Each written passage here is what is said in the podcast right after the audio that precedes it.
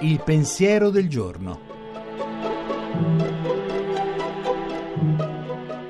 In studio Marinella Perroni, docente al Pontificio Ateneo Sant'Anselmo.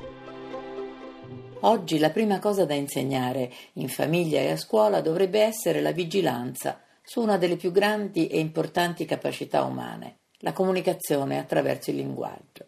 Parolacce e posture, certo, ma non tanto o non soltanto. La questione è molto più seria. Le scienze del linguaggio ne hanno affermato la centralità, le scienze sociali ne hanno svelato i segreti e spiegato le funzioni, allargandone le potenzialità a tipologie diverse da quelle della sola comunicazione verbale, scritta o orale.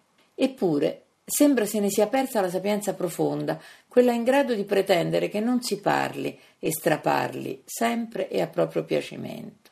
L'incontinenza della parola è diventato un vero e proprio marker identitario di questo nostro mondo dominato dai mezzi di comunicazione. Si può vivere nella società della comunicazione senza una seria vigilanza critica sul nostro modo di parlare? Certamente si può, visto che è ciò che avviene ogni giorno. Che quanto accade normalmente sia giusto, però, è un'altra storia. Recita un proverbio arabo: Parla solo se quel che dirai è meglio del silenzio. Si tratta di una massima di grande sapienza che è facile trovare un po' in tutte le culture di tutti i tempi. Per quanto riguarda la tradizione biblica, basta pensare al libro dei Proverbi, con le sue numerose ammonizioni sui tanti usi impropri della parola e i tanti avvertimenti sull'accortezza con cui parlare o tacere. Raccomanda il sapiente biblico: nel molto parlare non manca la colpa, chi frena le labbra è saggio.